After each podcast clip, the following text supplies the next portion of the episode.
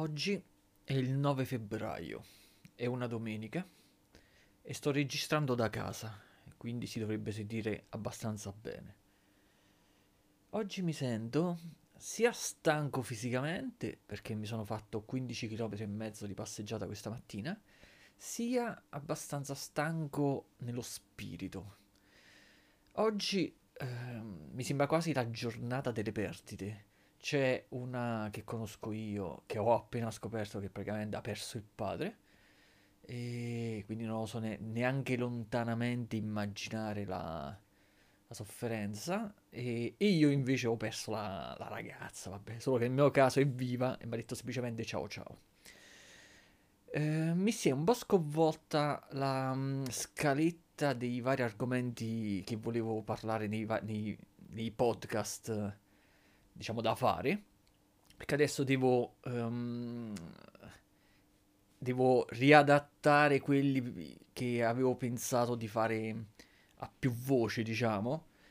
E vabbè, non è, non è un problema. Però nella giornata di oggi quasi quasi mi faccio un bel podcast diario. Quindi oramai si è capito che ogni tot settimane, quando ho iniziato ad accumulare dei film che ho visto, dei telefilm che ho visto, dei libri che ho letto e via dicendo, sparo un podcast diario. Da quando ho fatto il canale penso che già ne abbia fatti tre. E vabbè. E quindi oggi mi faccio un bel podcast diario, dato che ho visto un bel po' di roba, ho, posso parlare già di due libri rispetto all'ultima volta e poi ho cambiato pure videogioco, quindi sì, vabbè, pass- facciamo un bel podcast. Allora, vediamo un po'. Non mi ricordo bene la sequenza con cui ho visto i vari film, però mi piacerebbe iniziare a parlando di Terminator Destino Oscuro, che se non sbaglio ho visto due giorni fa, due o tre giorni fa.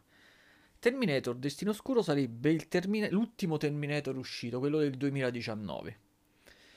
Allora, diciamo che da dopo Terminator 3 non ho avuto più alte aspettative per ciò che riguardava un nuovo film di Terminator.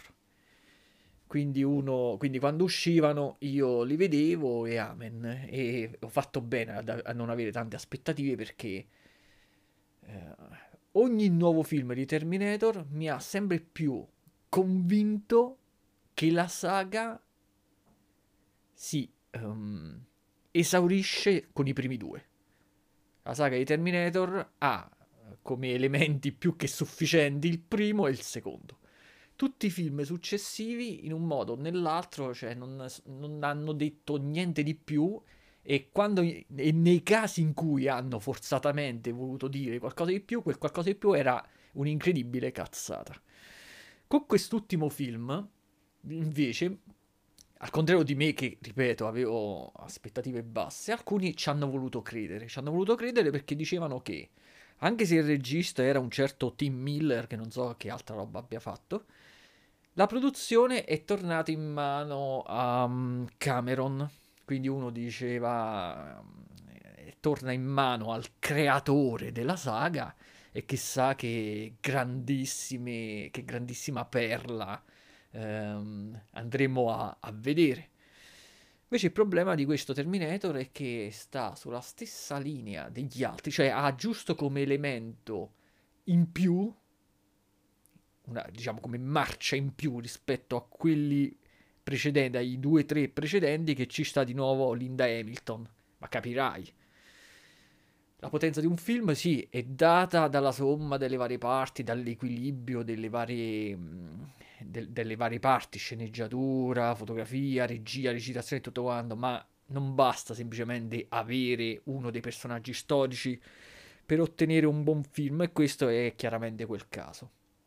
Diciamo che le criticità io le, le vedo soprattutto nella sceneggiatura, nella storia, più che nella regia in questo caso, ma non mi è piaciuto. Allora, dato, come ho detto le altre volte, quando io parlo di qualcosa, purtroppo, eh, dato che sono uno che ama entrare nel dettaglio, quindi come dico io, sviscerare l'opera creativa di qualcuno per non pormi dal punto di vista passivo ma attivo, cioè io voglio descrivere bene i motivi per cui una cosa non mi è piaciuta, che è il mio modo per eh, manifestare attivamente la mia esistenza praticamente. Quando non creo, almeno voglio creare il pensiero su una determinata cosa e questo mi costringe quindi a fregarmene degli spoiler. Allora, la storia di questo Terminator parte già male. Ha delle scene a livello proprio di scene fatte bene. Non sono distribuite in maniera uniforme su tutta la pellicola, però delle scene fatte bene ci sono. Per esempio, eh, credo che sia già all'inizio quando si vede una Linda Hamilton giovane, ossia, penso che sia, cioè, no, penso, sarà stata totalmente rifatta al computer ed è, aveva la stessa età dello stesso periodo di Terminator 2, non del primo, del 2, che sta insieme al figlio, e il figlio è proprio quello del 2, quindi con la stessa età di, del 2, quindi penso, ed è proprio per questo motivo che suppongo che sia stato fatto un uso massiccio della computer grafica, gli effetti speciali visivi, e si vede che arriva uno Schwarzenegger, quindi un T800 proprio Schwarzenegger, che arriva ed ammazza John.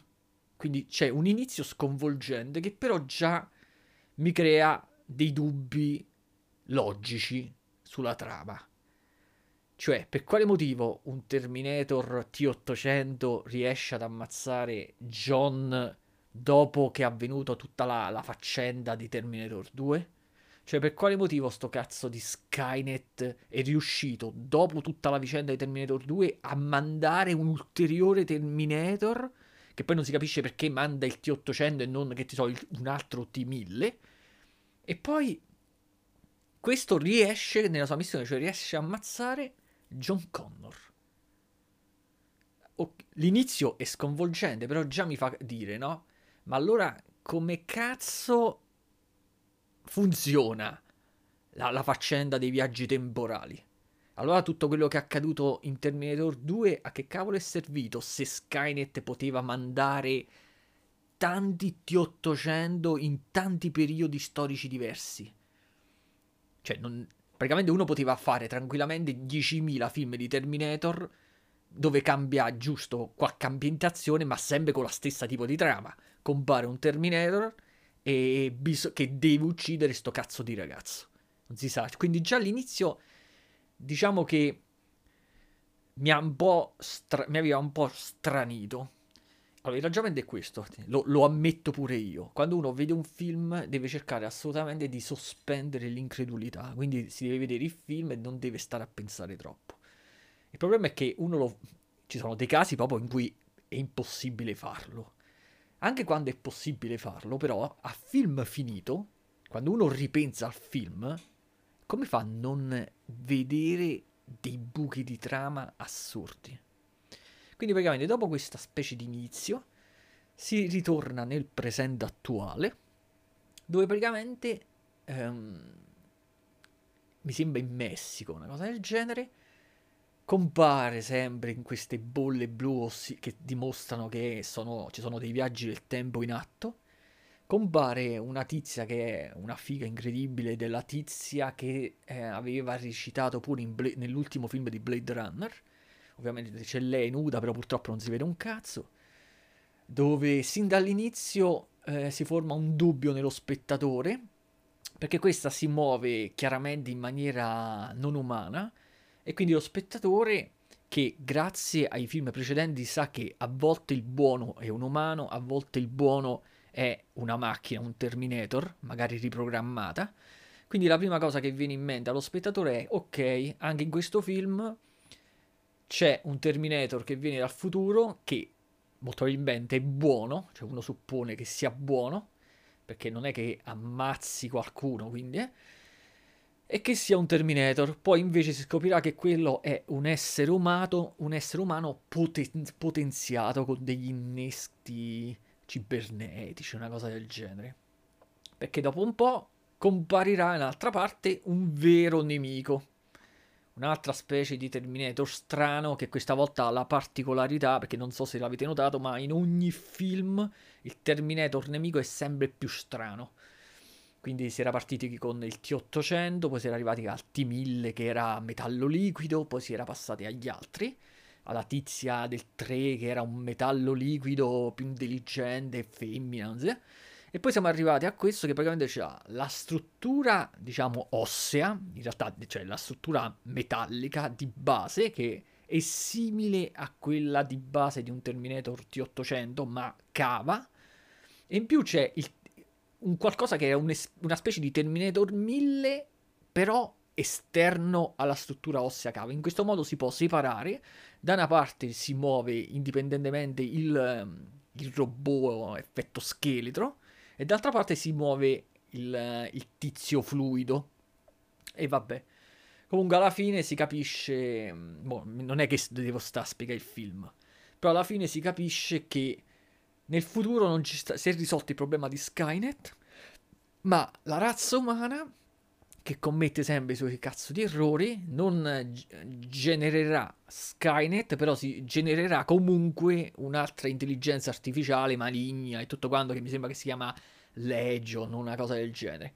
E qua allora mi viene la domanda, no? Capisco che con questa tecnica narrativa cercano, cioè speravano che nel caso in cui il film eh, avesse avuto successo, potevano creare chissà quanti altri film su, nuova, su, questo nuovo concetto narrativo dove il futuro non c'è Skynet, ma c'è quest'altra cosa che è simile a Skynet, che crea quindi altri tipi di nemici meccanici dell'umanità e via dicendo. Però, a parte che è una cazzata, perché allora significa che qualsiasi cosa tu faccia, qualsiasi cosa faccia il protagonista di un film o l'eroe, la minaccia non verrà mai ri- risolta, perché risol- ne risolvo una, se ne forma un'altra, quindi la cosa è infinita. Ma a parte questo, il problema non si pone perché questo film è stato un flop. Mi sembra che abbia incassato meno di un quarto, un, di un quinto del ba- del, dei soldi investiti, quindi proprio dubito fortemente che ci sia un altro Terminator che continui questa storia. Dubito fortemente che ci sia ma ci sarà mai un altro film di Terminator perché questo credo che sia il sesto e su sei ha avuto successo solamente i primi due, eh. Gli altri sono tutti stati film del cavolo. Ma se mai ce ne sarà uno, suppongo che sia un totale reboot, remake o cosa del genere. Non ha senso farne un ulteriore ancora. Comunque, um, la cosa che io ho percepito, cioè il buco di trama, la cosa che proprio io non ho supportato di questo film è che il tempo speso, le parole proprio, proprio le righe di dialogo spese per parlare del viaggio del tempo, che è la cosa fondamentale, cioè io spettatore che sto vedendo il film, ma anche io, pers- cioè, io personaggio all'interno del film. Sì, mi stupisco che c'è un robot assassino, ma il robot assassino mentalmente ci arrivo a credere che possa essere costruito, ma la cosa che io mi avrò l'incredulità totale, i dubbi totali è sul concetto del viaggio del tempo. Perché questi, tutti, sia il, um, la ragazza potenziata, sia questa minaccia eh, nemica che viene, eh, sono, vengono, totalmente, vengono comunque dal futuro. E non si dice, non si spreca mezza parola su sto concetto, cioè nessuno che faccia una cazzo di domanda, ma come vieni dal futuro? Ma come hai fatto? Come funziona sta macchina del tempo? Che ancora con sei film non è che si sia ben capita. Io vagamente ricordo, vagamente, ma mi posso sbagliare al 100% cioè, perché ho una figura, ho un, una memoria di merda incredibile. Mi sembra che nel primo film si dica che c'era una macchina del tempo che la, la dovevano sfasciare i ribelli e che si era potuto mandare indietro nel tempo solo un T800 e il protagonista che doveva salvare eh, Sarah Connor. Quindi significa che poi si era sfasciata, la, la, cioè era stata distrutta sta macchina del tempo, quindi non ce ne dovevano essere più. E quindi serviva per spiegare il motivo per cui nel primo film indietro nel tempo va un solo T800. Perché io dico, no? Se il piano è realizzabile, cioè se esiste una macchina del tempo in cui io posso mandare indietro nel tempo qualcuno per uccidere il mio nemico prima che diventi un mio nemico. Cazzo, io ci mando 100 T800, no uno. Quindi mi sembra, se ricordo bene, che era stato spiegato in questo modo. An- prima che Skynet potesse inviarne ancora, avevano distrutto sta cazzo di macchina del tempo. Però già nel secondo film ritornano indietro altri due robot. Poi ritorneranno sempre indietro nel tempo per ogni film. Fino ad arrivare a questo sesto in cui addirittura si scopre che, pure dopo le, tutte le vicende del 2, Skynet riesce ad, ad mandare un altro T800, T800 che riesce nella sua impresa. E quindi che cazzo? Quindi significa che tutto quello che è accaduto nel Terminator 2 non è servito a niente. E là mi, mi ha fatto già strani. Perché poi tutti questi viaggi nel tempo, che poi mi sembra che c'era da, era data anche una spiegazione per il motivo per cui il protagonista del primo film, perché il protagonista del primo film ha avuto tutta quella difficoltà per eh, ammazzare Schwarzenegger, per distruggere il, pri- il primo T800, perché lui era era stato costretto a viaggiare nel tempo completamente nudo e senza armi, quindi ha dovuto utilizzare delle armi del presente, quindi in quel periodo degli anni 80, che non facevano un cazzo a un T800. Se lui fosse ri- potuto ritornare indietro nel tempo con la, il, sua, il suo fucile laser, avrebbe semplicemente ammazzato, distrutto un Terminator con due o tre colpi quindi mi sembra che c'era una spiegazione che spiegava il fatto che i viaggi nel tempo si dovevano fare nudi e senza oggettistica. E già mi vengono i dubbi. Ma allora, come fa a viaggiare nel tempo sta tizia di Terminator 6 che è mezzo cyborg? Cioè, dentro, di, dentro, al suo corpo ci sono i meccanismi, ci sono. non lo so che cazzo c'è, perché non è che. non viene spiegato bene. Però c'ha dei potenziamenti, quindi c'ha parti meccaniche. Allora, se se, in teoria, se basta che ci sia della carne a rivestire un corpo per permettere a questo di poter viaggiare nel tempo, allora potevo prendere un maiale, ficcargli nel culo un fucile blaster a, me, a fotoni, mandare indietro nel tempo un cadavere con dentro un fucile, poi dopo lo squartavo, tiravo fuori il fucile e risolvevo il problema.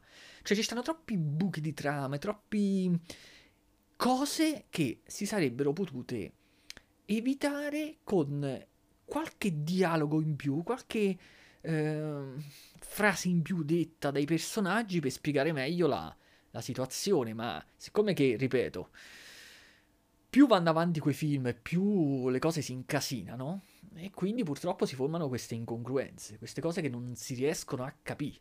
Quindi praticamente abbiamo in questo, in questo film abbiamo il futuro alternativo con questa nuova minaccia che è, che è Sto Legion,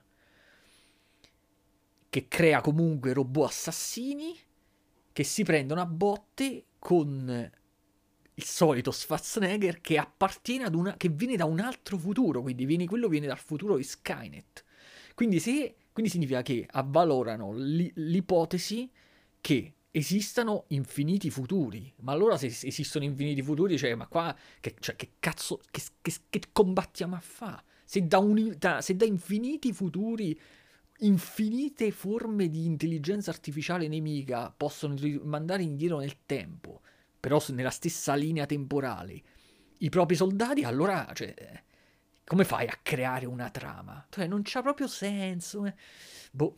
Poi per cercare, poi mi, mi, fa dire il concetto per cui quando vanno a trovare il um, Schwarzenegger, che questa versione Schwarzenegger sarebbe il T800 che a inizio del film aveva ucciso John Connor, che una volta che ha compiuto la missione, siccome che non aveva più nessun'altra missione programmata dentro di sé, con gli anni acquista coscienza e diventa buono. Cioè diventa quasi un, un, praticamente un essere umano, diventa un essere vivente. Perché un essere sintetico, cioè un essere, anche se sintetico, con una coscienza, praticamente è un essere vivente. Cioè è l'equivalente di data di Star Trek. Cioè, è, è veramente è assurda sta cosa. Quindi praticamente significa che un qualsiasi Terminator T800 che non ha, che ha, facciamo caso che o non ha una missione da portare a termine, o la è riuscita a portarla a termine, poi acquista autocoscienza, cioè proprio, allora è un film del cazzo, diciamo, Un film che è divertente da vedere quando lo si vede la prima volta. È divertente, cioè non è che chissà che ha quei problemi che, che a me non piacciono, che sono tipici dei, dei film di action dell'ultimo decennio dove praticamente le scene di azione sembrano non finire mai e, e arrivano ad annoiarti. Quindi so, che è una caratteristica pure dei film e degli spin-off di Fast and Furious, per esempio, dove c'è la sequenza, ok, la sequenza è fantastica, tutta stupenda, fatta molto probabilmente tutta al computer, ma che invece di durare quei 2-3 minuti e poi ritornare a delle scene normali con della recitazione, magari c'è una sequenza che ti dura 10 minuti e tu ti annoi mentre la stai vedendo, perché tu ti accorgi che quello che stai vedendo è tutto finto, lo sai che è tutto finto, come per esempio l'azione che si svolge in aria dentro all'aereo mentre precipita. Tu lo sai che è tutto finto, quindi non è che te la stai proprio gustando la cosa. Non è come un combattimento di Bruce Lee, che tu ti vedi un film di Bruce Lee e vedi il combattimento e tu dici, vabbè, mi sto vedendo uno che sta facendo delle mosse di combattimento, quindi mi gusta mentre lo vedo perché io so che è lui che le fa. Quando invece vedi le scene alla Fast and Furious, oppure nei film di Michael Bay, che tu sai che, tu, che due terzi di quello che vedi è totalmente fatto al computer. Se vedi gli attori sono degli stuntman su cui hanno appiccicato la faccia dei, degli attori protagonisti, cioè alla fine io mi annoio. Quindi per esempio in questo caso pure ci stanno un sacco di scene d'azione che, che mi hanno annoiato.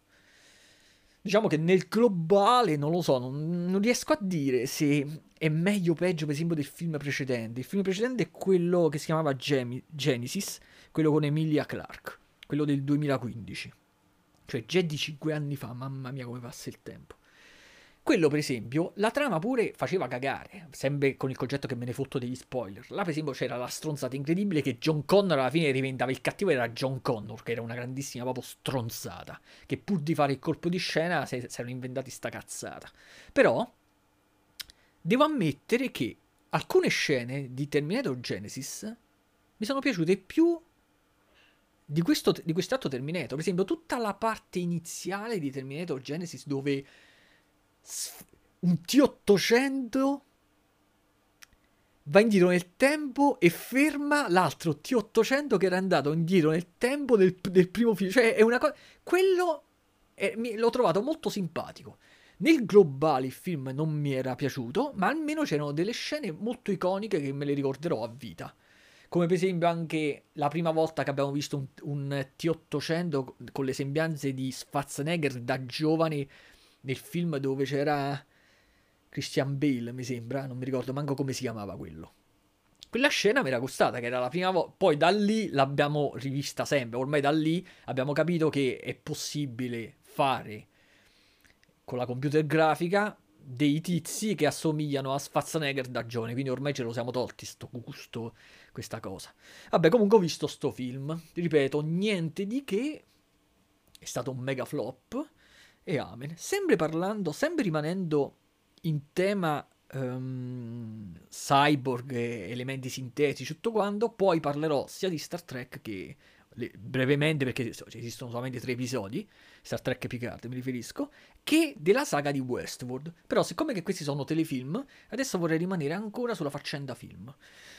Mi sembra di aver visto, rispetto all'ultimo podcast, oltre che questo Terminator, ieri ho visto Horse Girl, poi dopo ne parliamo, e poi avevo visto Ragazze Interrotte, però là che cazzo vuoi dire? Cioè, anzi, saltiamo proprio Ragazze Interrotte perché è un film vecchio e non, non ha senso. Mo... Perché, cioè, anche perché non mi ricordo se, vi, se ne ho parlato sull'altro podcast.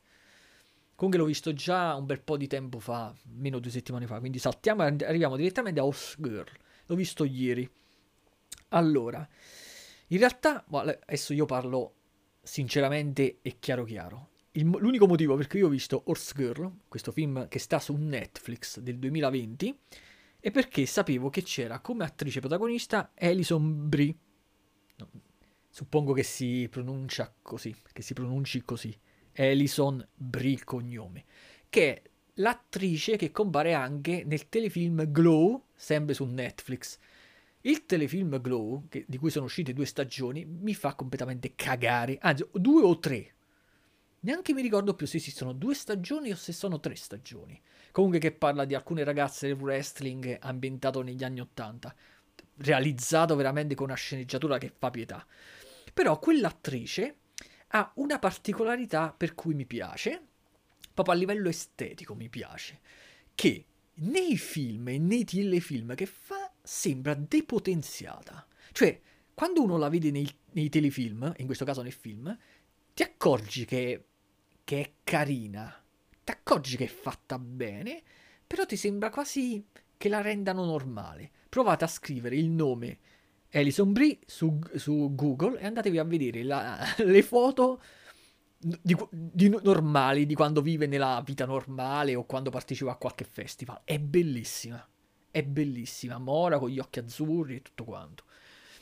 Allora io avevo scoperto che questa attrice, che a me mi gusta, in questo film sarebbe comparsa completamente nuda. Quindi io lo ammetto, l'unico motivo per cui ho visto questo film è perché sapevo che compariva a figa da fuori. Tra l'altro, bel triangolo, un bel pullover come gusta a me. Però vedendo il film mi sono accorto che mi gustava. Cioè io il film, non mi ricordo quanto dura, penso che duri un'ora e mezza, un'ora e quaranta, fila liscio, fila suscita interesse nello spettatore, almeno a me, magari perché mi piaceva, mi piaceva l'argomento.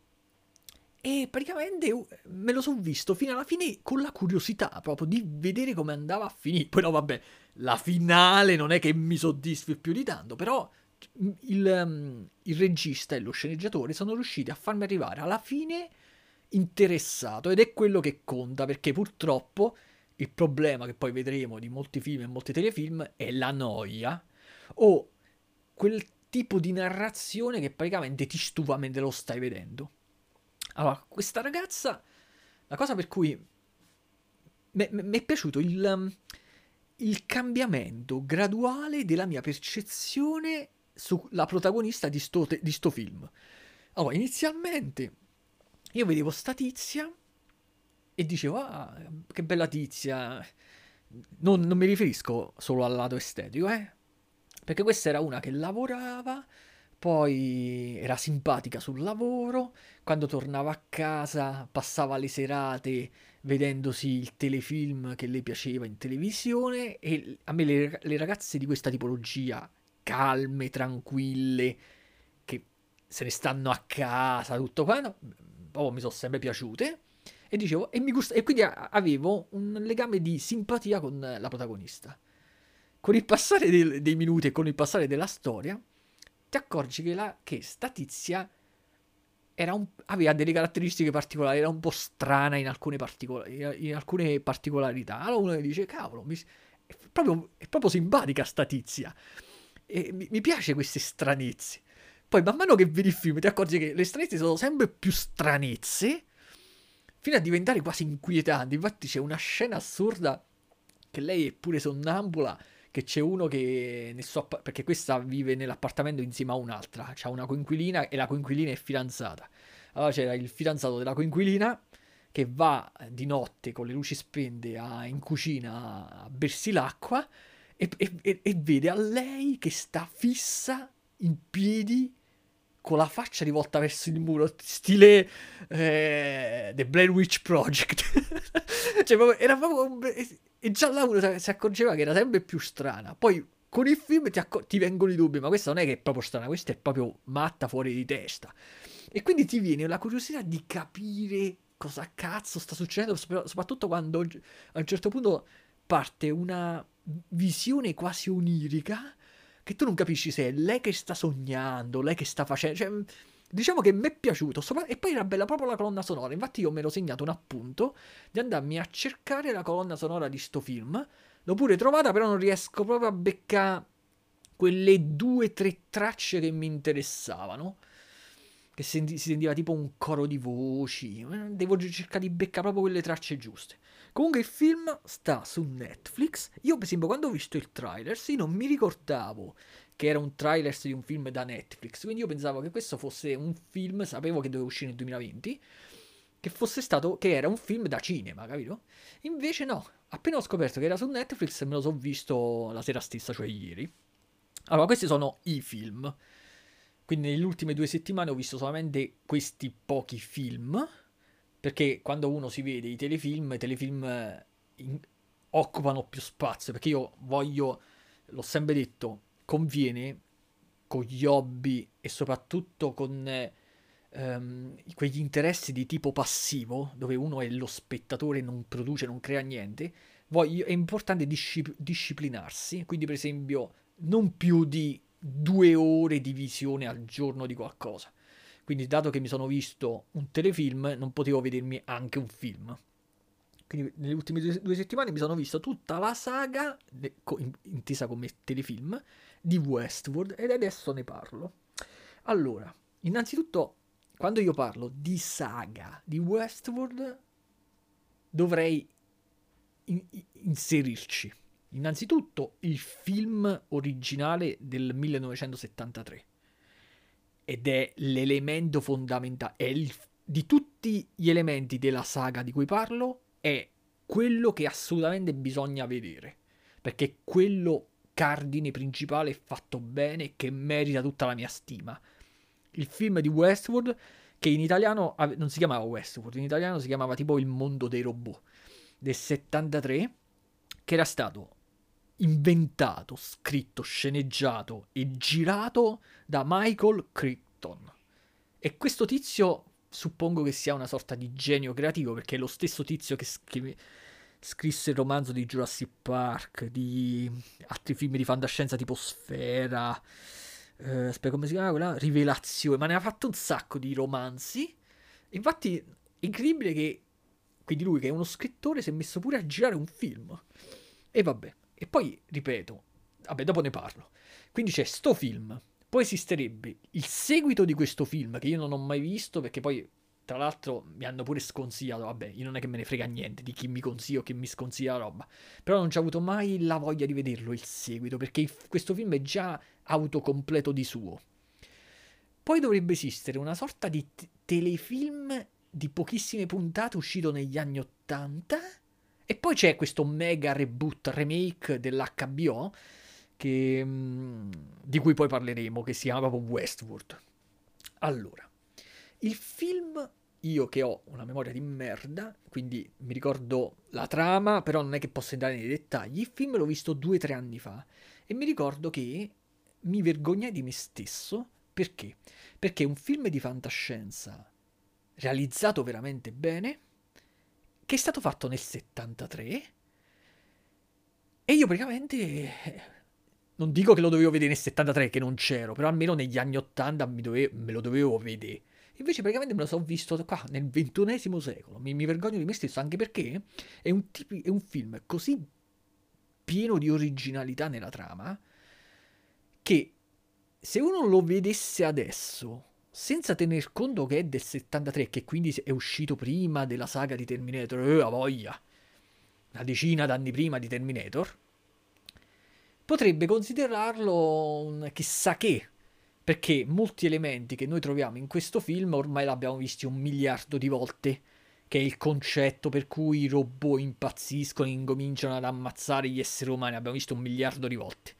Solo che se uno invece fissa nella linea temporale questo film, cioè che è del 73, le cose cambiano notevolmente. Uno gli riconosce, non dico la paternità generale sull'argomento, ma dal punto di vista cinematografico, una bella fetta di, di, di molte idee che, con cui hanno realizzato i film successivi. E vabbè, e di che cosa parla questo film? Perché mi piace tanto? Innanzitutto per l'idea di base gustosa. Avete presente per esempio i parchi a tema? Generalmente li fa Walt Disney, no? La Disney fa i parchi a tema. Io non ci sono andato mai, non me ne frega assolutamente un cazzo da andarci. Però immaginate un parco a tema, anzi immaginatevi te, tre. Una enorme estensione di chilometri e chilometri quadrati di territorio divisi per creare tre mega parchi a, tre- a tema. Uno con ambientazione western, una con ambientazione mi sembra medievale europeo, quindi immaginatevi le armature, le artù, sta roba, e uno effetto impero romano, quindi del periodo impero romano, i gladiatori, no? Eh.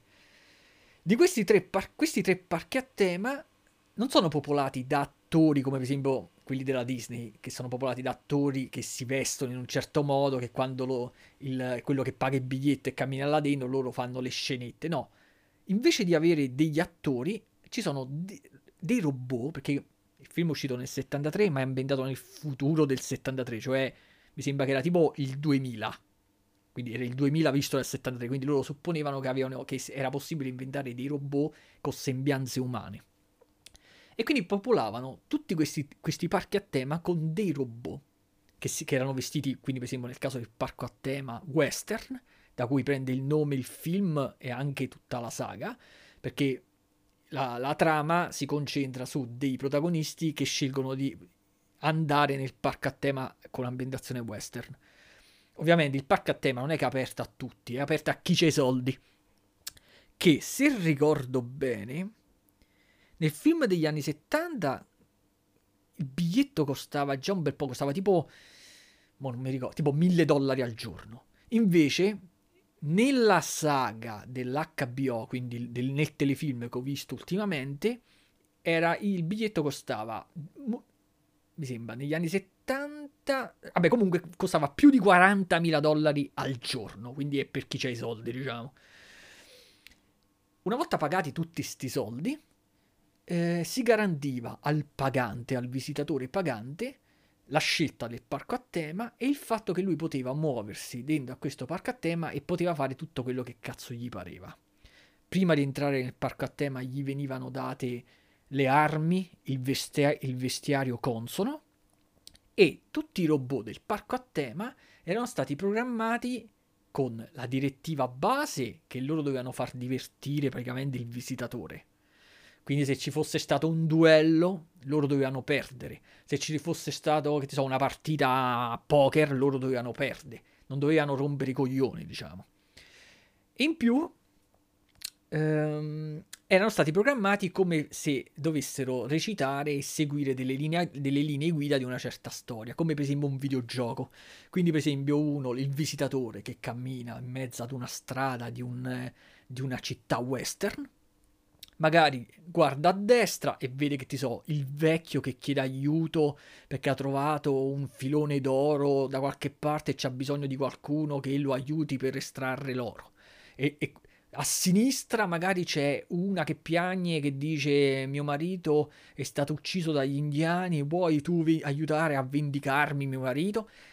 E tu in base a dove guardi, in base a quello che scegli, attivi delle missioni e servono per far divertire il pagante. Il pagante può pure fregarsene di tutto, può avvicinarsi al vecchio e, e ammazzarlo. Ovviamente il vecchio è un robot, quindi non è che può, può accettare una missione, poi a metà si stufa, lascia perdere e se ne ritorna nella città. Può fare quello come in un videogioco. Ovviamente con tutti i soldi che pagano e grazie al fatto che questi robot sono realizzati benissimo, quindi hanno tipo un rivestimento tale che sembrano umani, quindi in teoria ti puoi tranquillamente, puoi tranquillamente scopare. Infatti ci sta, puoi andare nel saloon, avvicinarti nel bordello, avvicinarti ad una prostituta, scatta quindi la, la, la recita della prostituta, la missione della prostituta che ti dice mm, mi porti a scopare e tu te la puoi scopare, puoi partecipare ad un duello tra pistoleri e via dicendo. St- per, io quando, quando l'ho visto ripensando che era un film degli anni 70, ho detto cazzo che gusto. Che poi era proprio sceneggiato bene. Cioè si vede che lo sceneggiatore era lo stesso che aveva scritto, quindi che aveva ideato la storia. Se l'è proprio giocata bene.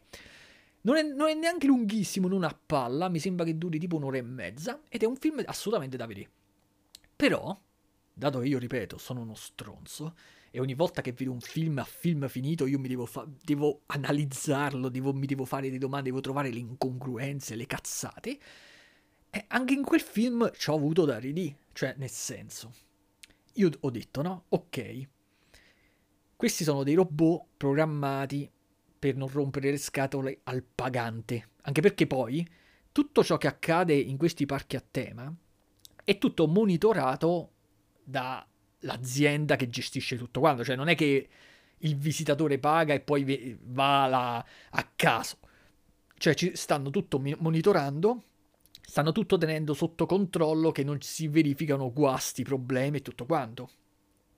quindi osservano tutto quello che accade e tutto qua. Il problema è che, ok, se mi ricordo bene, perché il film l'ho visto due o tre anni fa, mi sembra che le armi che loro avevano erano progettate in modo tale che se praticamente le puntavi contro un altro essere umano, non sparavano. Oppure sparavano a salve, non mi ricordo. Se invece le punti contro uno di questi residenti, si chiamano residenti, però per, per evitare problemi chiamiamoli robot direttamente così chi mi sente che non ha visto la saga capisce al volo. Se, punti, se punti la pistola verso un robot e spari, lo, lo spappoli, lo, lo, buchi, quello muore, cade per terra, gli stacchi una mano. Se la miri contro te stesso, contro un essere umano, non dovrebbe accadere nulla, perché le armi sono, appo- sono modificate in questo modo. Però fino a qua mi sta bene. Quindi capisco che tu crei una sicurezza in questo modo, però se uno si mette a ragionare, in realtà la, questo, questo concetto di sicurezza è fittizio. Perché anche se tutti gli animali presenti in questo enorme, estesissimo parco a tema, perché ripeto, se, anche se uno sceglie di stare nell'ambientazione western, non è che c'hai solo la città. Tu puoi pure andartene via dalla città e per chilometri e chilometri muoverti nel deserto. E se nel deserto trovi per terra uno scorpione, pure lo scorpione è finto. Quindi pure lo scorpione non può pungerti e ucciderti e avvelenarti. È tutto studiato a favore del, dell'ospite pagante. Però è una cazzata perché tu, in teoria, tu puoi fare una scena in cui corri col cavallo, anche se il cavallo è finto e tu galoppi sopra il cavallo, quindi anche se il cavallo è finto e quindi non ti disacciona, ma tu puoi tranquillamente cadere dal cavallo e parali- spaccarti la schiena e paralizzarti. Tu, per esempio, c'è una scena in cui c'è la, la, classica rissa da saloon. E io in quella scena ho visto che pure i robot davano i cazzotti ai, ai paganti per dargli la, il brivido, no? Però la mia domanda è: ok, che magari il cazzotto sferrato dal robot è mitigato, che serve semplicemente dare una piccola spinta al pagante in modo tale che poi il pagante dà il cazzotto mentre il, al robot il robot viene per terra, no? Per dargli la sensazione che, che il pagante sia fortissimo. Però come fai a evitare che una piccola spinta non spinga il pagante contro un... Eh, con un tavolino e non sbatta la testa e non si rompa le corna lo stesso? Ma poi ti faccio un esempio ancora più grezzo. Se il pagante si scopa una prostituta, una del, del, del, dell'ambientazione western, una, una femmina robot, e poi si la scopa un altro dopo, cioè le infezioni, le cose, cioè ovviamente questi sono concetti da paranoico, che io sono un paranoico, quindi vado nel dettaglio, però è per farvi capire che quindi il pagante in teoria deve avere un minimo di consapevolezza che qualcosa gli potrebbe accadere lo stesso. Infatti, se noi ci spostiamo dall'ambientazione western all'ambientazione, per esempio, eh, medievale, allora, una pistola può essere progettata in modo tale che se io sparo contro un essere umano non gli faccio niente. Ma una spada? Cioè, se io prendo una spada e colpisco nell'occhio un altro essere umano, gli cavo l'occhio, pure se è finta la spada, anche se è arrotondata. Infatti ci stanno questi, questi concetti che io avrei, avrei voluto che, la, che, li avessero spiegati meglio nel film. Però, se io, cioè, se poi uno dice ma che cazzo, è un film degli anni 70, già tanto che ti parla dei robot. Dura solo un'ora e mezza, quindi devi sviluppare la storia, non ti puoi perdere nei dettagli. E quindi uno dice, ok, per il film chiudo un occhio. Adesso invece parliamo del telefilm che mi sono visto in queste due settimane. Sono ben 20 episodi perché finora sono uscite due stagioni. Ogni stagione è 10 episodi prodotto dall'HBO, ci hanno speso un sacco di soldi. Parliamo di attori. Allora, il 95% degli attori sono grandissimi attori che sanno recitare benissimo. Faccio un esempio: c'è Hopkins, c'è pure Anthony Hopkins. Sono delle, delle, mm, delle prove attoriali veramente ben fatte perché all'interno di, questo, di questa storia, che sarebbe la storia del film diluita per due stagioni e ovviamente rafforzata con eh, delle sottotrame extra e con delle divagazioni extra, però la trama è quella. Quindi ci sono i parchi a tema, ci sono i paganti ricchi che 40.000 dollari al giorno, al giorno. Quindi significa che se loro rimangono là dentro tre giorni se ne vanno proprio 120.000 dollari, se non di più, eh. Loro praticamente, vabbè. Però io mi, Mentre io posso giustificare quindi la mancata spiegazione di alcune dinamiche nel film, non le giustifico nel telefilm, perché anche nel telefilm lo spettatore paranoico, cioè io, si pone delle domande e si pone le stesse domande che si poteva porre 40 anni prima con l'altro film. In più, nella saga, nel telefilm dell'HBO, non c'è neanche l'arma che a seconda di dove la punti spara o non spara. No, l'arma viene fornita sin dall'inizio al, allo spettatore, al, all'ospite pagante e io non posso credere che quell'arma non sia un'arma normale. Perché in un sacco di scene il film si vede che sparando su una sedia la spacchi, sparando in faccia ad un, ad un sintetico, ad un robot del, del, parco gli stacchi, gli spappoli la testa. Quindi com'è possibile che se me la sparo su di me mi faccia un piccolo... Um, una piccola ferita e basta. Che poi in teoria... Anche, il fatto stesso che io mi faccia un piccolo livido se me la sparo su di me o uno mi spara su di me, già denota un problema di sicurezza, perché se quello invece di spararmi su una spalla mi spara in un occhio, il livido me lo fa in un occhio, mi cieca senza considerare un sacco di altri dettagli che vanno di, ancora di più a farmi credere sul, su queste falle. Cioè, io dico, no?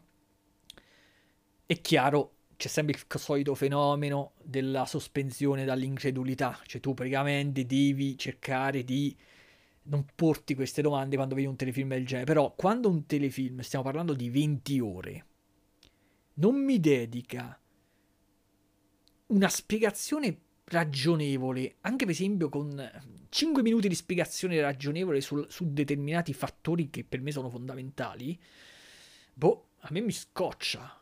Perché poi in questo, perché poi, ripeto, nel primo film, nel film si usa la solita, vabbè, la, la buona, solita e buona tecnica di sceneggiatura in cui i protagonisti sono due amici c'è quello esperto che già nel parco a tema c'è stato e quello nuovo che non c'è mai stato che sarebbe il protagonista.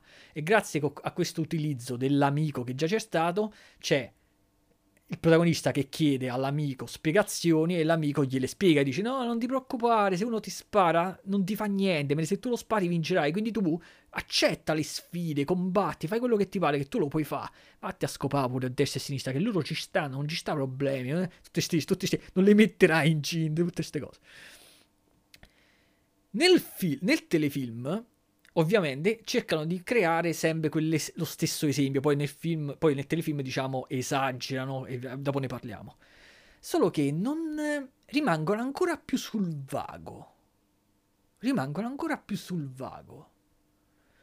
Boh, e a me la faccenda delle armi mi stranisce parecchio, perché poi nel telefilm si vedono pure i tizi che combattono tirando le frecce. Allora, come può essere in sicurezza una freccia? Cioè, ci stanno un sacco di scene in cui la, una freccia raggiunge a pochi centimetri la faccia del protagonista. Cioè, come fa?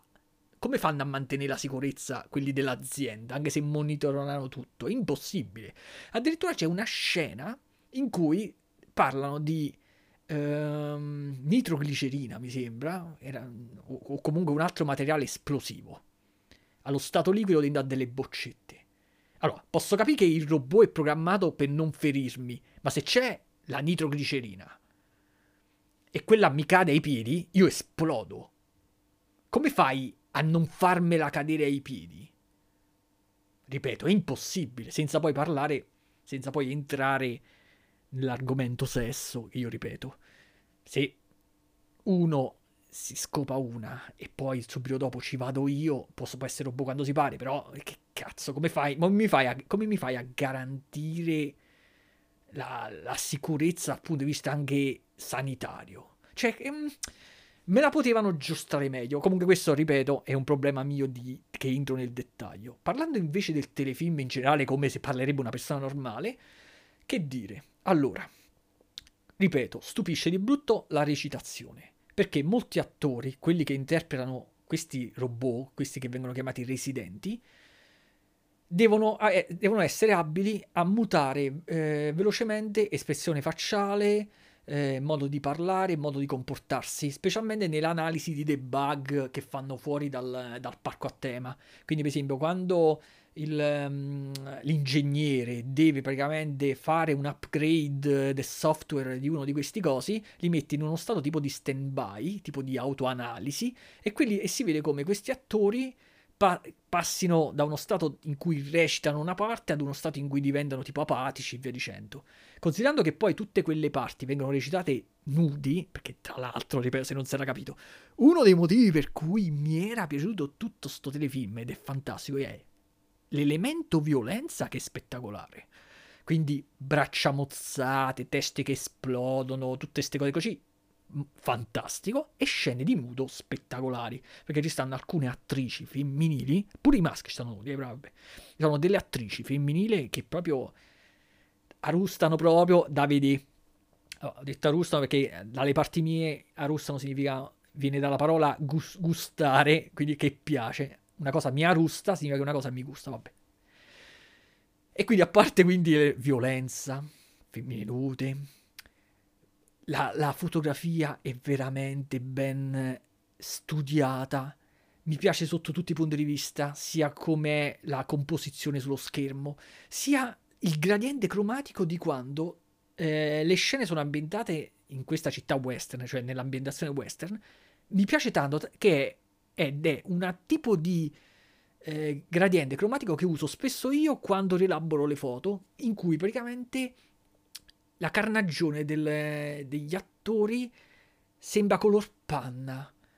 Eh, non ci sono zone troppo scure, le ombre non sono scure, non sono nere scure, ma sono tipo di un um, color terra più, più, più, chiaro, cioè rispetto poi al color, al color panna del, della... Cioè, è veramente è impossibile parlare a voce e descrivere a voce un'immagine fotografica soprattutto per ciò che riguarda i colori. Quindi se avete la possibilità, guardatevi, perché questo fenomeno c'è soprattutto nella prima stagione, nelle zone ambientate nel, nella versione western. Mentre poi, perché ovviamente il montaggio è tale che la storia si sviluppa sia al di là delle quinte che in, nel gioco. Quindi al di là delle quinte abbiamo gli ingegneri che nel, nei loro laboratori rimettono a posto questi sintetici, perché poi questi sintetici, qui nel telefilm si vede ancora più che nel film, sono programmati per invogliare il pagante a seguire una quest, come in un videogioco, quindi seguire una trama. E tutte queste trame sono tutte interconnesse l'una con le altre. Quindi loro, ehm, diciamo, ogni, ogni tizio, ogni robot nella storia svolge un determinato ruolo. Ed è per questo che se un pagante gli gira o, o a causa di una trama è costretto a sparare contro un robot, quello poi a ciclo storia, o se possibile anche prima, viene recuperato dagli ingegneri dell'azienda, rimesso a posto, quindi riaggiustato, gli, viene rifatta l'epidermide e poi viene riprogrammato e rimesso di nuovo in gioco. E conta molto all'interno di questa trama, di, questa grande, di questo grande telefilm, il concetto dello svuotamento della memoria. Cioè, è fondamentale che questi robot, ogni volta che vengono reintrodotti nel ciclo della storia, abbiano la memoria azzerata, non devono ricordare che quella storia l'hanno già fatta un miliardo di altre volte, non devono ricordare in, in, in tutti i modi con cui sono stati feriti o via dicendo, perché proprio su questo punto nascerà poi il problema che nel film originario non viene ben spiegato il motivo per cui i robot poi impazziscono.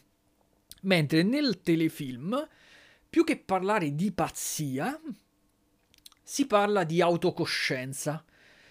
E qui entriamo nel problema del telefilm, perché ripeto, il telefilm ha un problema. È stupendo, ci hanno speso i soldi, ripeto, ci sono femmine nude, c'è violenza, c'è una bella fotografia, anche la regia intesa come scene che vediamo va bene, ma il punto debole è sicuramente la sceneggiatura, non nell'idea generale, ma proprio come si sviluppano le varie trame, le varie sottotrame, le varie storie e i dialoghi. Il problema è che la sceneggiatura è gestita in un modo che allo spettatore gli incute, gli induce fondamentalmente confusione e soprattutto e di conseguenza noia. E incre- io, io stesso mi sono stupito, io che sono abituato a vedere telefilm di fantascienza di vari tipi, Star Trek, Orville, uh, The Expanse e via dicendo, pure quello, quelli che mi piacevano a me, tipo um, Sarah Con- Chronicles, Terminator, Sarah Chronicles e via dicendo, io ho trovato difficoltà a capire cosa cazzo stessi vedendo e a capire il senso di, di molti dialoghi. Per poi accorgermi che il mio problema di confusione era dovuto al fatto che, ovviamente, era voluta dallo sceneggiatore questa cosa, ma gestita male, capire il colpo di scena alla fine della prima stagione. Adesso io sono indeciso se dirlo oppure no, però il problema è questo. Che se io non ve lo dico, voi vi annoiate, provate confusione e non è detto neanche che è arrivata alla fine della stagione. Se io ve lo dico, magari vi aiuta. E quindi io siccome che ve lo voglio dire, che non è niente di così sconvolgente, però il problema è che hanno, hanno usato la stessa tecnica usata in The Witcher. Che infatti The Witcher creò confusione, ma non a me, perché io leggendo i libri sapevo, me ne ero accorto subito di una determinata cosa, ossia le vicende che vengono narrate non si trovano sulla stessa linea temporale. Questo perché a causa del fatto che l'ambientazione è western, a causa del fatto che i robot, i residenti vanno vestiti sempre uguali, lo spettatore dà per scontato che quello che sta vedendo avviene nonostante il montaggio, il montaggio alternato che racconta due o tre le storie di, di vari personaggi della, della, storia, uno dà per scontato che avvengano contemporaneamente. E solo alla fine della prima stagione si accorge uno che delle, dei pezzi di storia erano ambientati 30 anni prima addirittura. 30 anni prima. E questo però è, è quasi un, un plus una cosa a favore, una cosa bella a favore de- di sta serie, nel senso hanno rischiato male, perché ripeto, essendo una stagione costituita da 10 episodi, poiché incominci a capirci qualcosa solo negli ultimi due, significa che tolti i primi due tre in cui uno rimane affascinato dalla storia, dalle femminili, dalla violenza e tutto quanto, c'ha un pezzo centrale in cui si annoia. Nell'altra stagione, la seconda, e quest'anno dovrebbe uscire anche la terza, mm, però per esempio la terza l'aspetto senza, cioè non ho aspettative per la terza perché so che sarà noiosa e rompicazzo. La seconda stagione loro ormai avevano, giocano a carte scoperte, quindi sa, lo spettatore sa che loro creano delle storie più, su più linee temporali. Solo che nella seconda stagione esagerano ancora di più non, le linee temporali non sono ambientate ad una distanza così elevata, ma sono tante e, amb- e ambientate a poche ore o al massimo giorni di distanza e non si capisce un cazzo. Nella seconda stagione io sfido qualcuno a vedersi la seconda stagione e a spiegarmi, dopo che si è vista la decima puntata della seconda stagione, di dirmi cosa cavolo è successo alla fine. Non si capisce niente. Gli sceneggiatori si sono giustificati dicendo che il prodotto non è per un tizio qualsiasi, ma è per gente che sta attenta ai particolari. Ma cazzo, ma io so uno di quelli che sta attento ai particolari. Ma proprio non, non sono riuscito. Proprio. Avete presente poi? Poi ci sono delle parti che sembrano realizzate apposta per l'attore che poi le interpreterà. E, e mi riferisco a tutte le parti di Anthony Hopkins ogni volta che avete presente Anthony Hopkins che nella, nella maggior parte dei film dove compare, invece di dire un, una cosa, tipo prendi la mela e mettila sul tavolo, ti deve fare un ragionamento costituito da 15 frasi, in maniera poetica, citando quello, citando quello, per dire un concetto semplice. E che sembra come che è proprio una caratteristica che gli cuciono sempre a Anthony Hopkins. Ogni volta che deve dire qualcosa in maniera calma, deve parlare in, in maniera poetica e, allungare il brodo al massimo. In questo telefilm, ogni volta che Hopkins dice un apre bocca, non si capisce un cazzo del, di quello che vuole dire. Cioè, non si capisce. Io non ho capito ancora l'intento di quel, per- di quel protagonista, di quel personaggio all'interno della storia. Non ho capito che cazzo voleva. Mica l'ho capito. E mi sono visto 20 episodi. Questo è per, è per dire tutto. Vabbè, passando oltre, um, mi sono finito di vedere un'altra merda, ma questa è proprio una merda. Mentre, mentre Westwood è un telefilm che potenzialmente poteva essere un capolavoro, ma purtroppo ha quel problema di sceneggiatura, Titans, la seconda stagione, è proprio una merda. Allora, quando uscì la prima stagione di Titans, vedendo i primi episodi della, pri- della prima stagione, rimasi quasi favorevole. Mi rimasi quasi stupito in maniera favorevole, nel senso che rispetto ai soliti telefilm, tipo quelli che ti vedi in televisione della DC, tipo Supergirl, Flash, cazzo ci sta pure, Arrow, questi qua, mi sembrava molto più dark, mi sembrava molto più violento, vedevo delle cose che normalmente in quella tipologia di telefilm non c'è, quindi la violenza, il linguaggio con le parolacce, e mi piaceva, trovando come unico difetto, alle prime puntate della prima stagione, solo la fotografia, perché uno degli aspetti della fotografia è anche l'esposizione, cazzo, detto in maniera grezza uno dei protagonisti, uno dei personaggi, cioè tutto ciò che vediamo è molto scuro, è, molto, è tutto al buio. E uno dei protagonisti è una negrona, quella che faceva, mi sembra, Starfire. Già Starfire, ma non mi ricordo manco come si chiamava il personaggio della DC, vabbè. Che il, nel fumetto ha la pelle arancione, per far capire, e i capelli rossi. Qui, a parte la parrucca che faceva veramente schifo, i capelli schifi, ma la, poiché tutta la, la, scena, tutte le scene in cui comparivano, erano, sia lei che gli altri, erano molto sottoesposta, molto scura, ma per me non era semplicemente scura, per me era proprio sottoesposta. Quindi non è proprio lo scuro voluto, è proprio fatto male. Lei praticamente si vedevano semplicemente gli occhi. Io per esempio mi ricordo ancora oggi uno speciale che stava sul DVD del terzo film di Blade, che mi ricordo vedendo quel DVD, nel terzo film di non mi ricordo manco come si chiama, Blade Trinity, come si chiamava? Tr- Blade Trinity o Trilogy, dove c'era Blade, che non mi ricordo manco come si chiama, Snipes, l'attore, che stava insieme ad altri due, che era affiancato da altri due, mi sembra, aspetta, come si chiamava? La protagonista femminile. Vabbè, adesso non mi ricordo, l'attrice femminile, che, che aveva i capelli lunghi, castano chiari o bionda, vestita di bianco. Io mi ricordo che c'era, faceva vedere come gestivano l'esposizione su alcune scene, perché? E infatti c'era un esempio in cui il vampiro Blade e questa tizia si affacciavano dal cornicione di un palazzo e faceva vedere come, tipo, tipo making of, come avevano gestito l'esposizione di quella scena.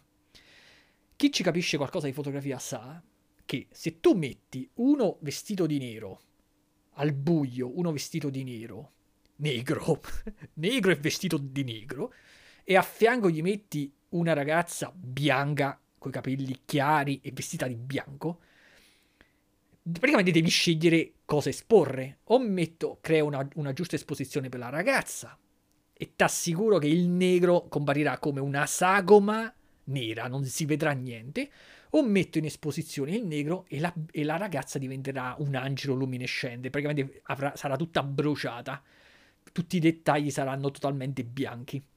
Oppure creo un'esposizione intermedia con cui purtroppo o la ragazza è comunque troppo bianca o il negro è troppo scuro.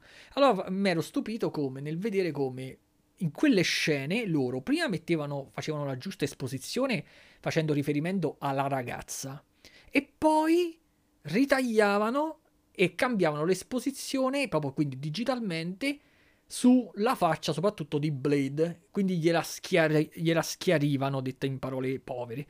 Infatti è quello che farei io, che diciamo io per hobby rielaboro le foto, se uno mi desse una, o io dovessi fare una foto a questi due contemporaneamente. Cioè io do, eh, molto probabilmente mi fisserei su uno dei due sapendo che successivamente eh, andrei a, con Photoshop a gestire l'altro. Siccome che poi digitalmente si sa è meglio agire ehm, sfavorendo all'inizio le, le, cose più scure, al contrario della, della fotografia analogica. Quindi io praticamente favorirei forse ehm, nel mio caso il negro, metterei in, in, una giusta esposizione Blade, andando poi ad agire sull'altra. Vabbè, comunque una cosa è certa, qualcosa devi fare. Quel qualcosa non l'hanno fatta nelle puntate di Titans, dove praticamente tutto era scuro e sta povera attrice con la parrucca rossa non gli si vedeva un cazzo, si, vedeva, si vedevano praticamente i capelli che svolazzavano nel buio e qualche volta le pupille dei, bianche degli occhi. Quella, quindi nel, il, nelle prime puntate avevano semplicemente questo problema, mentre poi, superata già la terza puntata, la quarta, si capiva che la sceneggiatura faceva schifo, era scritta di merda, piena di incongruenze, sciatterie di tutti i tipi e quindi la prima stagione ha fatto schifo. La seconda stagione di Titans, quella che mi sono visto qualche settimana fa, mi ha sorpreso perché avevano risolto il problema dell'esposizione, quindi avevano risolto due problemi. La, la negrona gli avevano cambiato il taglio di capelli, gli avevano messo un tipo di capelli in cui sembrava più normale e avevano migliorato l'esposizione, quindi finalmente abbiamo visto com'è fatta veramente l'attrice e tutto quanto. Il problema è che tutto il resto è diventata una, una colossale chiazza di piscio. Trama si è praticamente è diventata come vedere quelle commedie degli anni 90, tipo Dawson Creek, queste così, con loro che hanno i costumi. Cioè, a causa di, del problema di budget, perché un, c'era un chiaro problema di budget, tu non puoi fare un telefilm con i supereroi e poi far passare tutto il tempo a far parlare tra di loro i supereroi col costume su argomenti stupidi. Ma stiamo parlando proprio di roba tipo Beverly Hills, eh. cioè del tipo entra uno nella mia cameretta, mi dice la frase io gli rispondo, lui esce dalla mia cameretta, entra nella cucina, parla con un altro, litigano tra di loro, se ne vanno sbattendo la porta. Ma che cazzo di telefilm sui supereroi è? Cioè, uno quando se, se uno prende un eh, fumetto della DC, vede gente che vola, che spacca i grattacieli, che va un attimo su Plutone, prende una cosa, poi ritorna sulla Terra, gente che spara i raggi laser, gente che si piglia a botte facendo le capriole, volando tra i tetti vedi il telefilm e praticamente non vedi un cavolo. Poi senza parlare poi dei costumi che ci sta sempre quella il solito problema che se tu a un attore gli realizzi il costume come è nei fumetti sembra un totale coglione. Se però glielo fai realistico non sembra più un personaggio un supereroe. Quindi alla fine mi domando che gli fanno a fare sti telefilm. Oltre questo, mi sto vedendo adesso la seconda stagione di Sex Education, è un altro, un'altra cosa, un'altra schifezza totale che, di cui non riesco a capire il target. Perché? Quando vidi la prima stagione, anche quella era deludente, però nella prima stagione mi avevano fregato mettendo sin dai primi minuti una femmina nuda e quindi la tizia con le, con le tette grosse che scopre il tizio, che poi tra l'altro gli attori hanno un'età improponibile rispetto al ruolo che, che, che svolgono. Cioè, quella dovrebbe avere 17 anni, ma in realtà l'attrice c'era solo sui 25. Quindi voi, voi, immaginate alle superiori se a 17 anni ci fosse una tipo quella, cioè vabbè, lasciamo perdere. Quindi a parte quello, però tutto il telefilm sembra impostato, infatti lo dice pure il titolo stesso, Sex Education, su essere un telefilm che dovrebbe insegnare agli, agli adolescenti che hanno l'abbonamento Netflix qualche, qualche, curiosità che hanno sul sesso, gli dovrebbero dare qualche, qualche consiglio, togliere qualche dubbio e cose di questo tipo. E già a me mi lascia completamente fuori dal target. Quindi io che cosa, io non so che cosa vede uno che ha 16 anni quando vede Sex Education. Io posso dire cosa vedo io. Io vedo una specie di commedia sceneggiata malissimo, con dei dialoghi e delle situazioni irrealistiche, dove i personaggi sembrano delle macchiette. È tutto irreale. Tutto sembra veramente finto, sembra quasi una presa in giro. Per fortuna che io, non riuscendomi a immedesimare in nessuno dei personaggi di ben due stagioni, non ce ne sta uno che posso di assomiglia un po' a quello, vediamo, eh. Non assomigliando a nessuno, non riesco neanche a sentirmi offeso. Però io mi domando che se c'è un, un omosessuale, un, un frocio, se c'è un frocio normale, ci saranno dei froci normali, no? se c'è un frocio normale che vede un telefilm del genere, per me si offende. Per me si offenderebbe. Perché sembrano tutti effetto che, che tutti che parlano con la voce stile Amanda Lear, tutti che si vestono con colori senza senso, sgargianti, le, le, cioè pure quando io andavo a scuola ci stava per esempio quelli che si vestivano in maniera più, estro, in maniera più estroversa, no? Quindi per esempio mi ricordo che c'era un amico mio che si era messo la camicia con due cravatte, voleva farlo strano. Ma qua porco cane non è che qua non c'è uno normale. Qua praticamente vedo per esempio c'è la tizia che nella prima stagione voleva assolutamente scopare quella alta. Cioè è, è caratterizzata proprio male. Non ha, non, è impossibile che una vada vestita in quel modo con quel tipo di capelli. Posso capire che se io adesso entrassi alle superiori di una scuola Magari c'è quella che non ha tanti soldi, in famiglia non hanno tanti soldi e non gli frega tanto di starsi a comprare i vestiti belli, magari c'ha il maglione che fa schifo, il maglione sgualcito che gli viene dato dalla sorella. Vabbè, però... Boh, tu, lo guardi, tu le guardi come sono vestiti non dico che devi seguire la moda, ma le guardi come st- sono vestiti le altre tue compagne, cerchi di un minimo di... capisci lo standard, no? Cioè, negli anni 80 non è che c'è uno che andava vestito come negli anni 40. Cerchi di un minimo di... capisci lo standard del vestiario, no? Qua invece praticamente ognuno è vestito in un modo che non ha assolutamente senso e la cosa ipocrita è che gli altri sembrano non accorgersi della sua assoluta stranezza. Ho visto una puntata ieri dove c'era una scena senza senso, senza nessun dialogo che spiegasse il significato. C'era il commesso di un negozio di, gio- di giocattoli nel, nel, nel telefilm, eh, nella seconda stagione, che aveva una maglietta polo messa al contrario. Cioè aveva i bottoni dietro aveva la polo al contrario. Immaginate una maglietta polo di merda che non so come cazzo chi è che indosserebbe mai una polo, che è la maglietta che più mi fa schifo in assoluto, messa al contrario. E non c'è stato un momento uno che gli diceva Ehi Jeff, ma non mi ricordo come si chiama, però Ehi Jeff, ma che tai, come ti sei vestito oggi? Oppure Ehi Jeff, ma ti sei messa la maglietta al contrario? No, come se fosse normale mettersi la maglietta al contrario.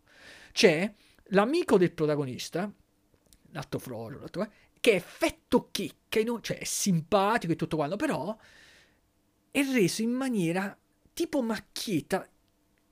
Io, mi, io non riuscirei, io mi incazzerei se appartenessi ad una... Per fortuna che io non, ho, non esiste la categoria mia, cioè esiste solo la categoria degli stronzi. Però per esempio io, se appartenessi, se fossi membro di una categoria e mi vedessi ma- manifestato in quel modo, io mi incazzerei. Cioè, L'unica cosa bella di tutto sto telefilm è che mi piaceva la presenza di Gillian Anderson, perché io sono un vecchio fan di X-File, e quella era la Dana Skelly X-File. E vabbè, però non è che si fa chissà quanti sforzi nel, nel, in questo telefilm. E poi mi piace assolutamente le ambientazioni. Le ambientazioni sono da favola, cioè io preferirei più vivere in una casetta ambientata in quel telefilm, cioè l'ambientazione, eh, tra i boschi, tutto verde, cielo azzurro, piuttosto che avere un castello nel trono di spade. Cioè, ha un'ambientazione stupenda.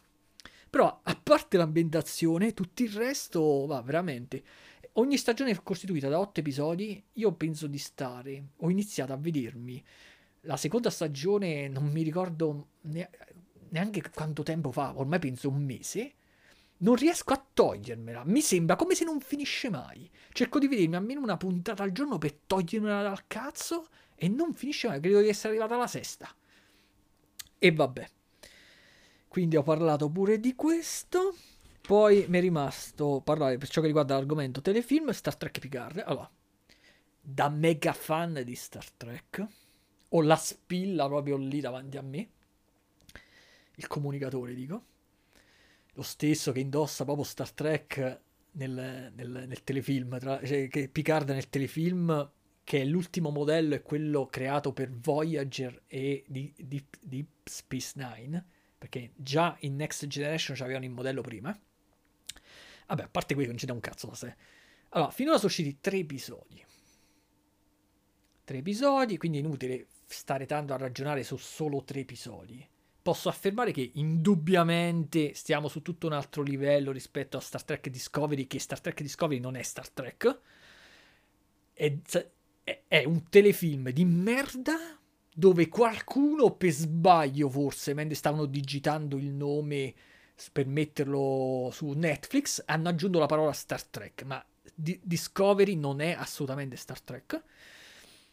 Questo Star Trek Picard che sta su Amazon Prime ha come novità, quindi escludiamo Discovery da, dalla, dalla discussione, ha come novità rispetto agli altri Star Trek tec- la tecnica nuova in, dal punto di vista della sceneggiatura di creare una continuità tra episodi.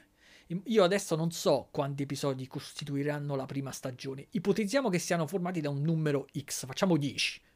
Io non lo so, eh, potrebbe essere 8, 12, non lo so, facciamo 10. Creare un, la, un, un, serial, quindi, quindi delle puntate che necessitano di vedere sia quella precedente che quella successiva per dare un senso, è come se ci, vedia, ci vedessimo un lunghissimo film di Star Trek ambientato uh, nella vera, nella, nel vero canone, quindi con Picard e via dicendo, spezzettato. La prima puntata mi era piaciuta un sacco poi ci sono degli elementi che io da cacacazzo vo- ogni volta che vedo qualcosa, ripeto, a puntata finita mi pongo delle domande e spesso non riesco a ottenere delle risposte perché si formano, osservo delle falle proprio nella sceneggiatura di logica. Questo ce l'ha, però non mi voglio lamentare più di tanto perché mi sta piacendo. Cioè, allora, la domanda è, la domanda sarebbe sempre la stessa. Mi sta piacendo perché è fatto bene o mi sta piacendo perché sono un fan del vero Star Trek e questo pur avendo delle novità comunque è veramente uno Star Trek? Su questo non, eh, non so rispondere. Posso dire che la seconda puntata, per esempio, ci stavano dei momenti che proprio a livello proprio pure di regia, di montaggio, non è che mi piacevano tanto, però in generale la serie risulta essere molto curata. Quando c'è in campo eh, l'attore di Picard, eh, la prova attoriale c'è, non gli si può dire niente, i personaggi ben delineati come piacciono a me ci sono.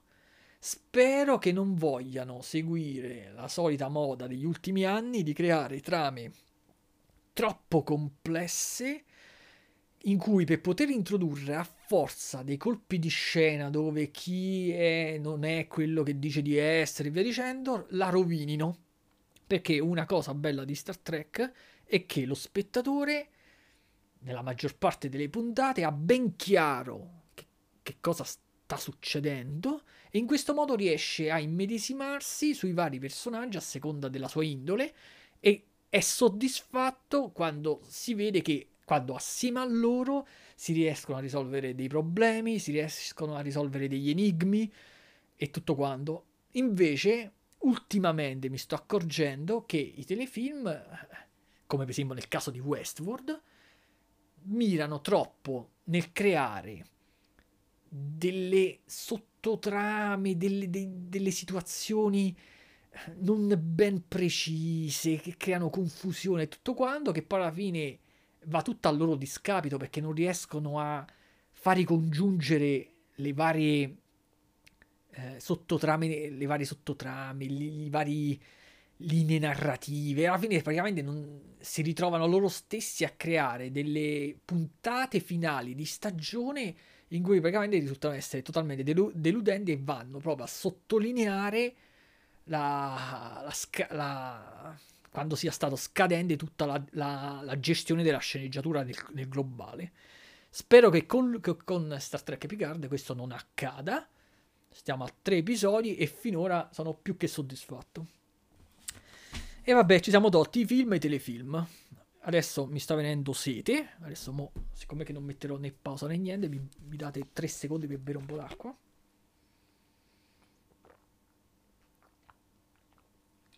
Ah. E vabbè. Potrei editarlo, eh, però non me ne va di fare un cazzo, quindi manco di editare il file audio.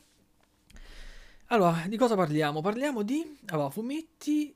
Um, sì, in teoria finalmente ho riletto un po' di fumetti. Ho letto la, il secondo volume di Così parlò Rohan Kishibe, però vabbè, i fumetti che cavolo vuoi di non... Mi sono accorto che pure i fumetti, io mi sono accorto che la, le mie passioni di videogiocatore e di lettore di fumetti stanno calando, invecchiando a favore della lettura di libri. Quindi andiamo direttamente ai libri. Allora, eh, mi sono riletto il, vabbè, questo no, non interesserà a nessuno. Mi sono riletto un libro che avevo comprato una volta, che sono il, una raccolta di Vangeli apocrifi. Cioè, in realtà sono tutti Vangeli apocrifi che sono stati scoperti finora. Il libro è, è ehm, diciamo, scritto e, gestito, mica l'ha scritto lui i Vangeli, da Marcello Craveri e mi gusta come ha gestito la cosa, perché come voi, vabbè, non lo so se voi lo sapete, ma oltre ai quattro Vangeli canonici, perché stanno chiamati così perché furono scelti per stare nel canone, e non è che sono stati scelti da chissà chi, da tizi qualsiasi, quindi praticamente nella, nel Nuovo Testamento, se uno si compra la Bibbia, ci trova nuovo, nel Nuovo Testamento i quattro Vangeli che sono tre sinottici perché raccontano la storia seguendo la stessa linea narrativa, e sono Matteo, Marco e Luca, e poi c'è quello più strano, diciamo, più esoterico, che è quello di Giovanni. Ma in realtà i Vangeli sono molti, ma molti di più e sono, e sono, stati estromessi dal canone, ma questo non significa un cazzo, perché che quelli che li hanno estromessi, li hanno estromessi per idee loro. E vabbè, che si chiamano apocrifi. All'inizio il termine apocrifo, quando, all, quando dico all'inizio intendo proprio nei primi secoli del cristianesimo, non, non creava nessun tipo di problematica. Per apocrifi si consideravano Uh, mi sembra significava segreto, forse.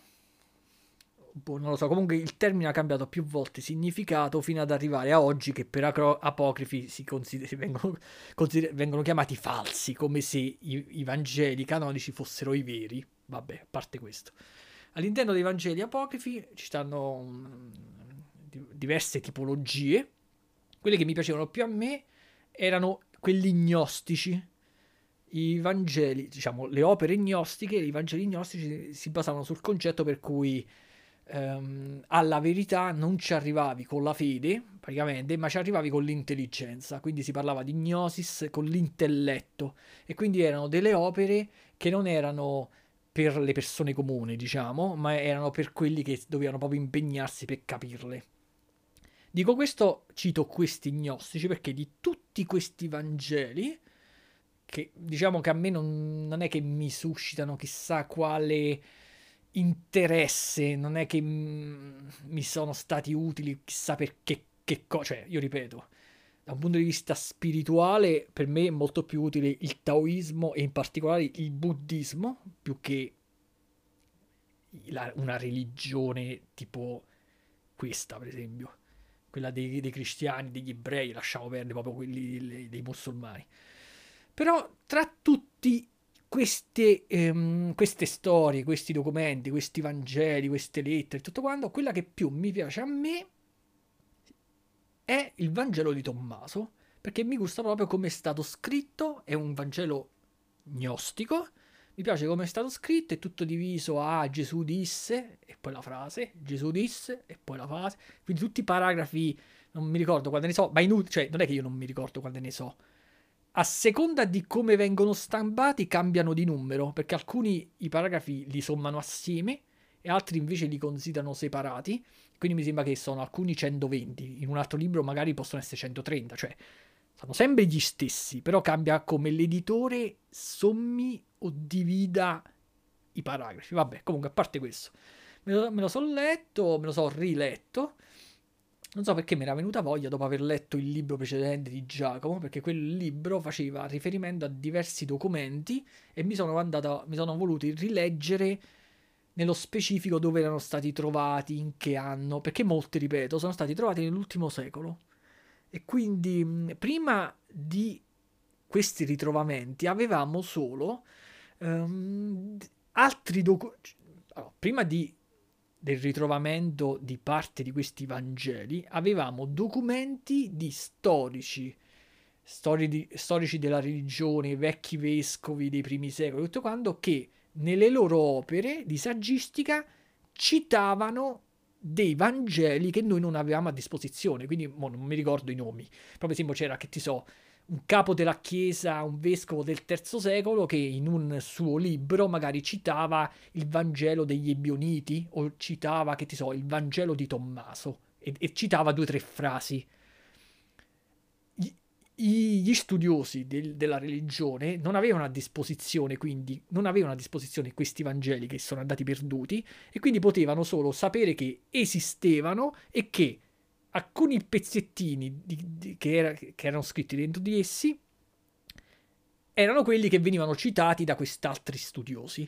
Quando nell'ultimo secolo sono stati ritrovati a varie parti, a Qumran, varie parti in Egitto, in Siria e via dicendo, delle grotte, dei papiri e tutto quanto, hanno ritrovato veri e propri documenti, quindi sono stati ritrovati i documenti che venivano eh, lontanamente citati e fu fatta diciamo una, una grandissima scoperta, Vengono, furono ritrovati una marea di cose, il Vangelo di Giuda, il Vangelo di Tommaso, di Filippo e via dicendo. Mentre molti altri, quelli che presero piega nel periodo medievale, vabbè, proprio a me non, non mi interessano per niente, proprio i Vangeli dell'infanzia di Gesù, tutti ovviamente, direi la parola inventati, ma sono tutti inventati in generale. Però diciamo, molti sono stati scritti proprio con eh, una concezione molto infantile, quindi storie tipo Gesù che andava a giocare con i suoi amici, si annoiava, prendeva pie- le pietre, le tirava in per aria e le pietre si trasformavano in uccellini, tutte ste cazzate. No? E vabbè. Mi sono letto sto libro e ehm, ieri ho iniziato Pioggia sul viso. Pioggia sul viso. Dice, che cazzo è pioggia sul viso? Che me ne frega. Pioggia sul viso è un libro scritto da Natsuo Kirino, che è una... Allora, è una... Allora, calma. Natsuo Kirino è uno pseudonimo. Non mi ricordo come cazzo si chiama lei, perché tra parentesi è una femmina. È una scrittrice giapponese molto talentuosa. Ho letto altri tre libri suoi, sono romanzi e ha uno stile che mi piace un sacco. Mi piace innanzitutto perché lei è una femmina. Che mi, mi stupisce come, sarò un maschilista, quello che cazzo volete, ma mi stupisce come una femmina riesca a creare delle storie così violente, con delle scene così grottesche o particolari. Il contrasto mi piace. Perché io vedo molto, faccio molto riferimento pure a chi è che scrive un qualcosa. Per esempio, no? vi faccio un esempio è un problema mio, lo so, ma quando per esempio leggo un libro di Stephen King dove c'è una scena di sesso, non riesco a gustarmela perché mi viene in mente Stephen King mentre la sta scrivendo e non riesco proprio a gustarmela. Invece, quando leggo un romanzo con delle scene di sesso e so che la scrittrice è una femmina, mi gustano di più. Non so perché, sarà, sì, io, io l'ho sempre detto, cioè non è che è soltanto normale, però vabbè. E sta Natsuo Kirino, io ho letto altri romanzi, quindi io vado quasi a colpo sicuro, perché quando hai affilato tre romanzi tutti e tre ti sono piaciuti di uno scrittore e una scrittrice e parti con il quarto, sai già che comunque è una che sa scrivere. Il primo che mi sono letto di lei anni fa era Le quattro casalinghe di Tokyo, mi era proprio piaciuto. Poi avevo scoperto che ci avevano fatto pure un film, ma non è mai arrivato in Europa. Ho cercato in tutti i modi di procurarmi almeno il, una versione giapponese, ma in, non, non, ci sono riuscito, ma intanto, ma intanto avevo letto che faceva, aveva fatto schifo, cioè non c'entrava niente con il romanzo. Le quattro casalinghe di, di Tokyo mi era piaciuto. E mi era proprio... No, allora, già non mi ricordo più il cazzo, però mi era piaciuto. Mi ricordo, aspetta, vagamente, mi sembra che una... Erano quattro amiche, una aveva ucciso il marito che gli rompeva i coglioni aveva chiesto l'aiuto alle altre tre di far sparare, sparire il cadavere, una cosa del genere. Poi c'erano tutte le varie vicende, era, era, scritto bene. E poi mi piaceva proprio gli argomenti, perché, ripeto, mi piaceva come, mi piace l'idea che una scrittrice, donna, femmina, giapponese, si mette a scrivere roba cruenta. Mi ricordo le, la scena quando dovevano parlare che dovevano imparare a, tagli- a capire dove, come si taglia un corpo. Mi era piaciuto. Un altro romanzo che ho letto sempre di lei si chiamava Grotesque. Pure questo mi era piaciuto di brutto, ma più che per la storia, per la tecnica narrativa. Aveva usato una tecnica narrativa per cui metalibro era, de- era raccontato co- con, eh, la- con, gli occhi, perché noi ci immedesimavamo nella protagonista e quindi davamo retta alla protagonista. Quindi noi pensavamo che la protagonista avesse delle caratteristiche che i suoi nemici fossero antipatici, stronzi e tutto quanto. Poi però a, a un certo punto il libro parla dal punto di vista del nemico, della, dell'antagonista, del, della tizia antipatica, la protagonista, e ci accorgiamo che tutto quello che avevamo letto prima era solamente il punto di vista di un personaggio e non la, la verità. Cioè, mi era piaciuto proprio come l'aveva, come l'aveva scritto. Questo si chiama Grotesque. Il terzo libro, che è quello che ho letto in maniera più recente, non mi ricordo per niente la trama, si chiama um, Una storia crudele. Una storia crudele. Mi sembra che era la storia di una che quando era piccola era stata eh, rapita da un maniaco, poi, cioè, la storia è ambientata nel presente e lei, ricordando l'infanzia, cioè ricordando l'adolescenza, si ricorda di un periodo in cui per, mi sembra, un anno o due anni era stata eh, rapita da un maniaco. E poi le vicende sono tutte strane come le, i racconti di questa, quindi spero che questo ultimo libro che sto leggendo, che ho iniziato ieri, Pioggia sul viso, sia all'altezza dei tre che ho letto, che ho appena citato. Mi piacerebbe proprio perché un bel romanzo da alternare a un bel libro di sceneggiatura di no di sceneggiatura un bel libro di eh, saggistica dico no sceneggiatura. Perché io faccio così. O, li, o leggo contemporaneamente un romanzo e un libro di saggistica cioè un saggio un libro che mi parla di qualcosa. Come per esempio in questo caso la raccolta dei Vangeli. È un libro che parla di sta roba mi piace o leggerli contemporaneamente o addirittura alternarli e adesso è il momento di un bel romanzo. Allora, ho parlato di ciò che i film che ho visto, i telefilm che ho visto, i, mm, la roba che leggo è rimasta il gioco. Allora, ho accantonato eh, Bloodborne, ma io già quello quando lo comprai sapevo che non l'avrei mai finito. Io ne quando compro un gioco, dato che lo compro, lo finisco almeno due o tre volte nel corso di due o tre anni. Altrimenti mi sembra di soldi sprecati. Ma io sapevo che sto gioco è troppo realizzato in maniera anti-me per consentirmi un, un, utilizzo normale, quindi che uno ci si mette, lo inizia e lo finisce. Però avendolo pagato solo 9,5 euro, lo sapevo che potevo accontentarmi anche di giocarci un tot ore sono arrivato, mi sembra, al terzo boss, ma mi perdo nella mappa, non c'è orientamento, non si capisce niente. Cioè, non è che me lo sono, mi ci sono divertito, forse un giorno lo riprendo e lo continuo, ma per ora le 9 euro e mezzo posso dire che comunque le ha sfruttate. Dopo di quello invece ho iniziato a giocare a Bloodstained, che si chiama Bloodstained Ritual of the Night, che praticamente è un gioco che io aspettavo che calasse di prezzo, uscito l'anno scorso, adesso costa ancora 30. Io sono riuscito a prenderlo in un breve attimo di tempo di pazzia di Amazon in cui era, era, costava solo 19, li vale, ed è praticamente un, una sorta di Castlevania non originale. Che significa non originale? Significa che è realizzato dallo stesso tizio che aveva realizzato i migliori Castlevania, per me il migliore resta que- sempre quello della PlayStation eh, Castlevania Symphony of the Night, è realizzato da lui.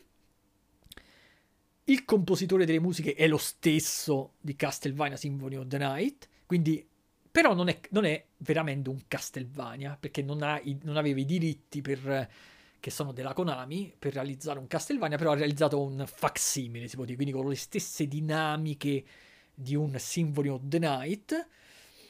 Ovviamente a me mi sembra sempre più che fosse stato, cioè che il gioco più completo rimane sempre Castlevania Symphony of the Night, però ormai è vecchissimo, è dei tempi della PlayStation 1. E questo è un bel sostituto. E ora mi sto giocando a questo. All'inizio ho avuto. All'inizio mi sembrava troppo facile. Poi c'è stata una. Subito dopo la prima ora mi, sem- mi è sembrato troppo difficile. Poi però. Adesso sto di nuovo nella fase che mi sembra di nuovo troppo facile. Che uno dice: Ma che cazzo stai a di? Ve lo spiego in parole povere. È uno di quei giochi per cui.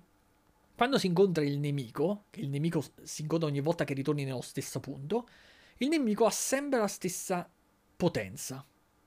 Mentre tu, al contrario del nemico, man mano che giochi, aumenti di livello, aumenti di potenza.